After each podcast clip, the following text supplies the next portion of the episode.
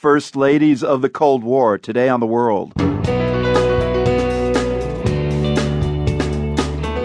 I'm Marco Werman. Nancy Reagan's death brings back memories for Russians, too. They recall her counterpart, Soviet First Lady Raisa Gorbachev. People still trot out this cliche of Raisa being this overbearing, bossy female and Gorbachev being a wussy guy who was at her beck and call, and that is the reason why the Soviet Union collapsed. Like people do actually say that, which is hilarious. Also, what America's political climate has in common with Europe's right now. There's a rise of xenophobia. There's a return of ideas about economic isolationism and protectionism that we haven't seen in decades. Plus, an all female crew sets a long distance record for Air India. And speaking of flying, Monarch butterflies on the rebound in Mexico. It's all today on the world.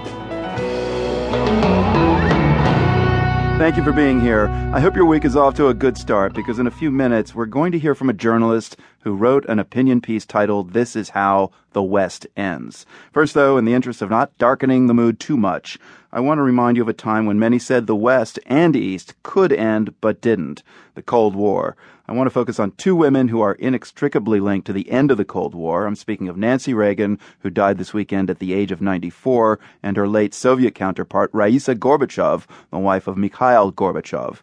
Writer Natalia Antonova is based in Moscow. She says Nancy and Raisa were never the best of friends they were both in their own way extremely powerful women and uh, two kind of alpha females in the same room uh, don't necessarily get along with each other or at least that is the popular view of it historic records thus suggest that they kind of got along on the surface but there was always tension Yes, so two alpha females at the end of the Cold War sounds like it could get nasty. Did they generally keep things pretty civil? There was a famous incident in which Raisa did say that she was not impressed with the White House, that she didn't feel it was uh, it, was a home. She said it felt more like a museum, which Nancy mm. took great, great offense at. And I think it, it just perfectly shows how Americans and Russians differ socially because Americans expect their guests to be polite, Whereas Russians feel that in a social setting, you have to be as honest as you can. Otherwise, you know, like, what's the use of pretending? Pretending is uh, right. pretentious. The kind of things that she said that Nancy was struck by and thought was rude. Uh, she wasn't necessarily trying to be rude. She was just being Russian. Right. Well, it's often been the first lady who decorates the White House. So to call it a museum would have been a personal insult, I guess. Oh, yeah.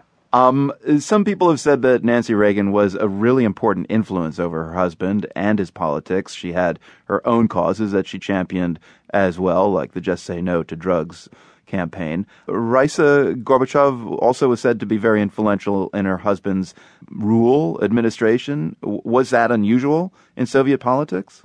For the Soviet Union, that was unusual. That is why she got a lot of flack. That is why Mikhail Gorbachev was often portrayed by his critics to be this kind of subservient, you know, beta male. I hate to use this alpha beta stuff, but people do kind of use it to describe them because at the time, of course, it was unusual for a woman, for a wife, to be as active and visible and opinionated as Raisa was. And I think people really use that against her.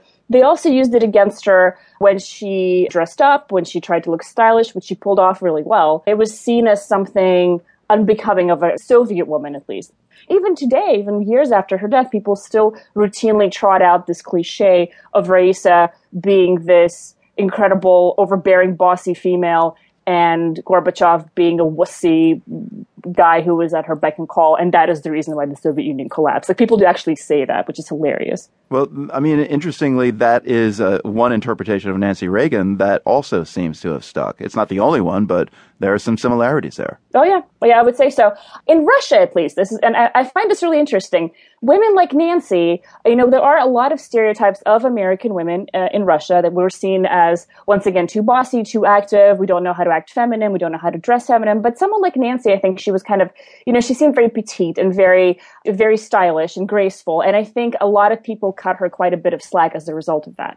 Natalia, any reaction in Moscow today to the death of Nancy Reagan? It's been on all the news bulletins. I mean, people have been discussing it.